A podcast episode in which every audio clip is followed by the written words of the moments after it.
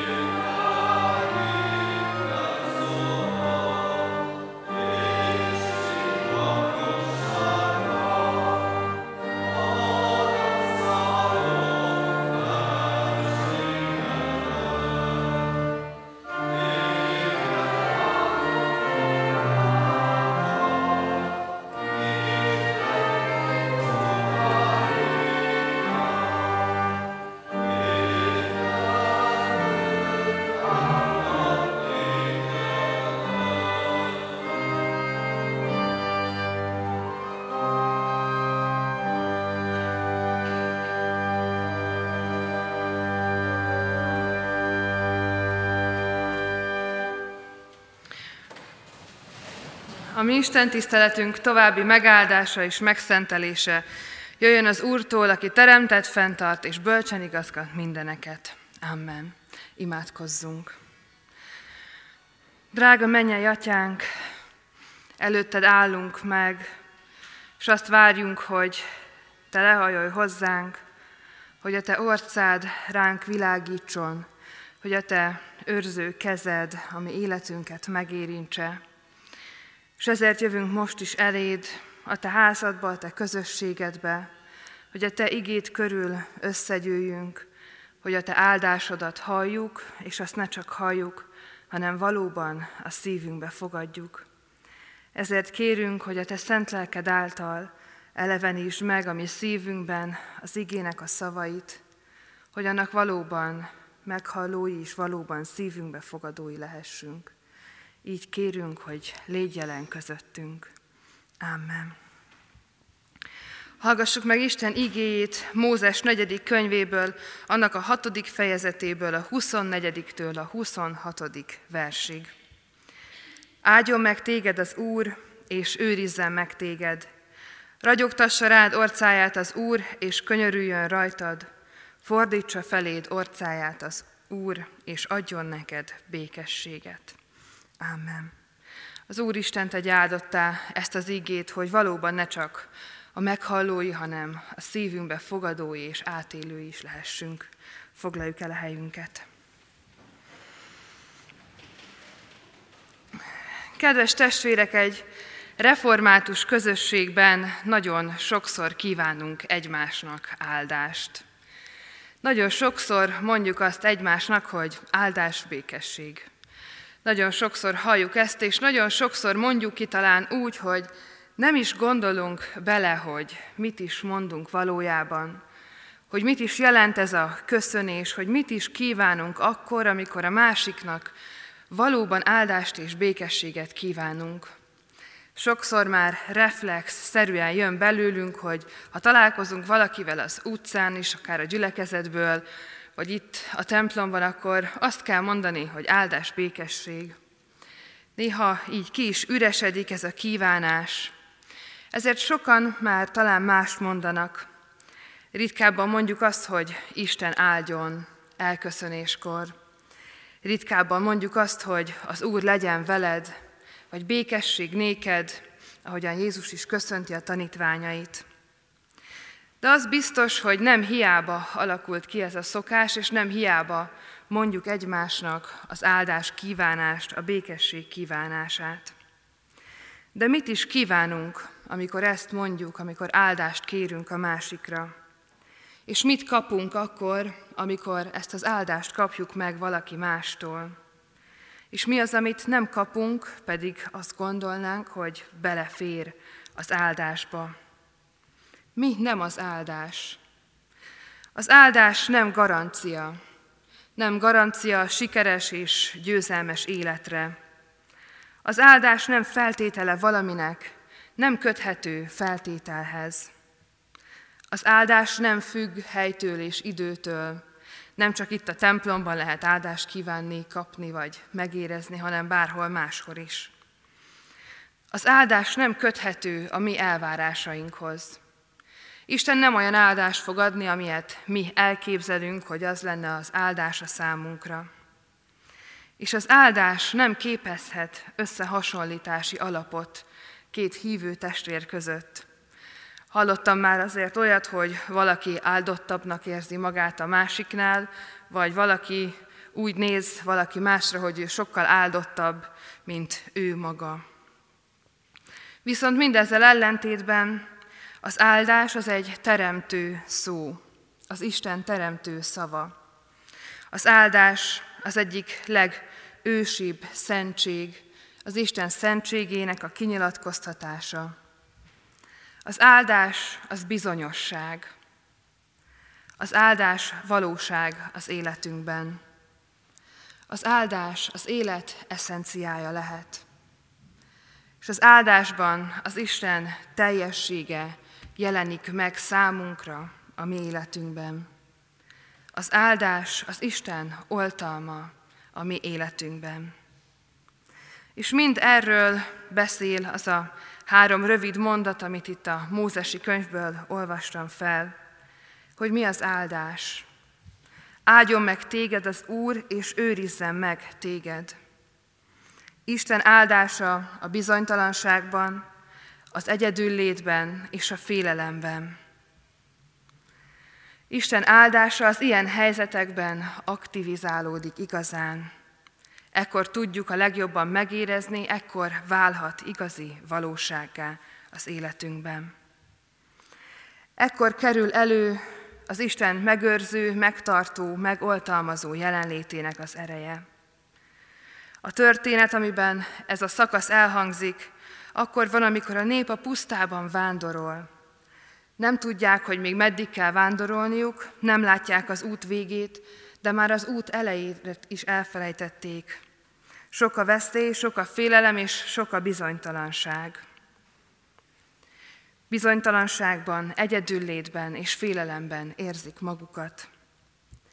És lehet, hogy mi is vagyunk így. De ilyenkor az Isten áldása biztonságot adhat. Oltalmat a félelemben és a veszélyben. Mert az Isten áldása az egy hűséges biztonság. Az az, amely soha nem hagy el bennünket. Védelem és pásztori vezetés. Amikor félünk, amikor egyedül érezzük magunkat, amikor bizonytalanok vagyunk, eszünkbe jut-e az, hogy az Isten áldása már ott van velünk. Az Isten áldása elérhető számunkra. Eszünkbe jut az, hogy az Isten ilyenkor is megvéd bennünket, vagy inkább elkezdjük Istent hibáztatni, elkezdjük méricskélni magunkat másokhoz, hogy a mi életünkben hogy jelenik meg Isten áldása, és a mások életében hogy jelenik meg. Amikor bizonytalanságban vagyunk, eszünkbe jut az Isten őrző keze, őrző tekintete. Ragyogtassa rád orcáját az Úr, és könyörüljön rajtad. Isten könyörülő hatalma és odaforduló orcája is az áldásban rejlik, nagyon sok minden más ajándék mellett. És ez valamilyen fényjel, valamilyen ragyogással jelenhet meg a mi életünkben. Ez az oltalom a sötétségben. Bár tudjuk azt, hogy Istennek nincsen arca, hiszen Isten maga a lélek, ő egy lelki lény, akkor mégis hogyan ragyoghat ránk ez a világosság az ő orcájáról? Isten odafordulása az emberhez, ez a ragyogás a kegyelmén és az irgalmán átjelenik meg. Mert bár Istennek magának nincsen arca, de Jézus Krisztusban az Isten emberré lett, emberi arccal ruházódott fel. És az ő arcában megláthatjuk a könyörületet, a kegyelmet, az irgalmat, az igazi odafordulást és a legnagyobb szeretetet, hogy ő önmagát adja barátaiért. Isten Jézus arcával is fordul az emberhez.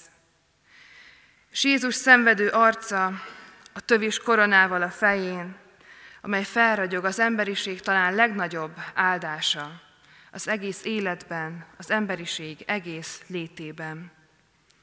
Hiszen ebben nem csak a világ sötétségéből szabadít meg, nem csak abban lesz fény, hanem a bűn, az örök halál és a kárhozat sötétségében ben ragyog fel az Úrnak az orcája, és így könyörül rajtunk.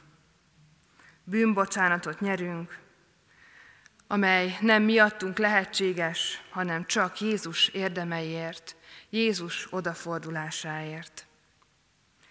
És talán ezekkel a gondolatokkal készülhetünk az úrvacsorai közösségre is. Mert az úrvacsorában ezt ünnepeljük, hogy Jézus Krisztus emberré lett, odafordult az emberhez, és a legnagyobb sötétségből szabadította ki, a halál sötétségéből, és így az élet győz. Oltalmaz a bűntől, a végső haláltól, a pokoltól. Így ragyog fel az Isten orcája előttünk. És tudunk-e így megállni az úrvacsorai közösségekben, hogy az valóban fény legyen számunkra, hogy meglássuk, ahogyan az Isten orcája ránk ragyog, és ne a sötétségben maradjunk, hanem befogadjuk ezt a világosságot az életünkbe. Fordítsa feléd orcáját az Úr, és adjon neked békességet. A legtöbb ember az életben a békességét keresi, hogy már ne kelljen semmivel foglalkozni, hogy mindenki biztonságban legyen, akit szeret, hogy minden a legnagyobb rendben legyen, a család a helyén legyen, mindenki egészségben legyen, ne kelljen senkiért sem aggódni. És a legtöbb ember Istennél is ezt a békességet keresi, ezt a belső lelki békességet, a végső békességet is, és a jelenlévőt is. És az Isten oltalma ebben az áldásban, a békétlenségekben, a körülményektől való függésben jelenhet meg. Mert Isten nem a körülményeket változtatja meg, de megoltalmaz attól, hogy ez belső békétlenséget okozzon. A körülmények elhomályosítanak, elvonják a figyelmünket, békétlenséget szítanak bennünk, aggodalomra indítanak, és elvonják a figyelmünket a lényegről, az Isten odafordulásáról, az áldásról az életünkben. Az áldást belül lehet megérezni. Az áldás belülről aktivizálódik bennünk. Még akkor is, ha az áldás itt szavakban jelenik meg, még akkor is, ha az úrvacsorában vannak ennek jegyei, az áldás mégis belül születik meg bennünk. Békétlenség van a világban, de Isten belénk békességet akar adni. Tudunk-e erre figyelni? Tudunk-e az Isten odaforduló, békét hozó oltalmára tekinteni, vagy a körülmények elhomályosítanak bennünket? Ez az áldás, amely a Biblia egyik legősibb áldása, ma erre hív bennünket. Arra, hogy az ő oltalmát fedezzük fel az életünk minden területén. Ez a legősibb, legrégibb istentiszteleteknek is legfontosabb része volt. Az istentiszteletek végén úgy, ahogy mi is, a pap mondta el a népre, és azért emelte fel a kezét, és azért emeljük fel ma mi is, mert így szinte ráhelyezte a népre ezt az áldást, mint egy oltalmat nyújtó pajzsot, amely megvéd a körülményektől, a félelmektől, a fájdalomtól, és amely békességet, reményt és kegyelmet nyújt az Isten népének. Amen. Az ige hirdetésre válaszolva a 168. dicséretünket énekeljük annak mind a négy verszakát, amely így kezdődik. Ó, Atya Isten, irgalmas nagy Úr!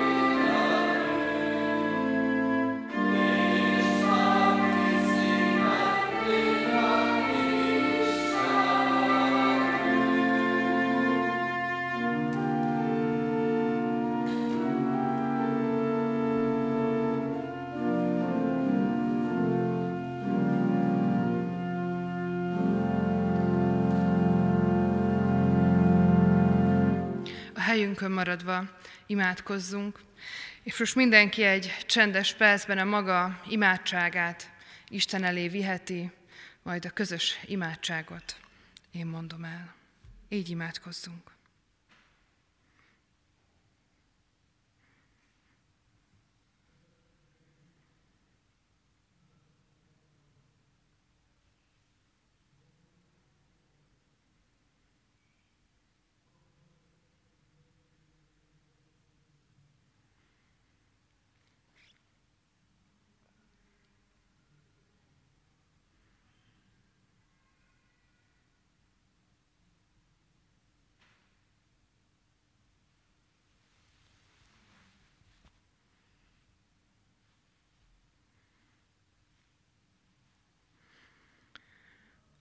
Urunk, a Te áldásod olyan bőven árad a mi életünkbe, olyan sokszor tapasztalhatnánk azt, olyan sok pillanatban jelen van a Te védő és oltalmazó szereteted és kegyelmed, és mi mégis annyira sokszor hagyjuk figyelmen kívül, és megyünk el mellette, mintha semmit nem jelentene az életünkben, mintha már csak megszokás lenne az áldás, hogy Te velünk vagy. Ezért arra kérünk, hogy nyisd meg a mi szemünket, és ne csak a földi szemünket, hanem a lelki szemeinket is.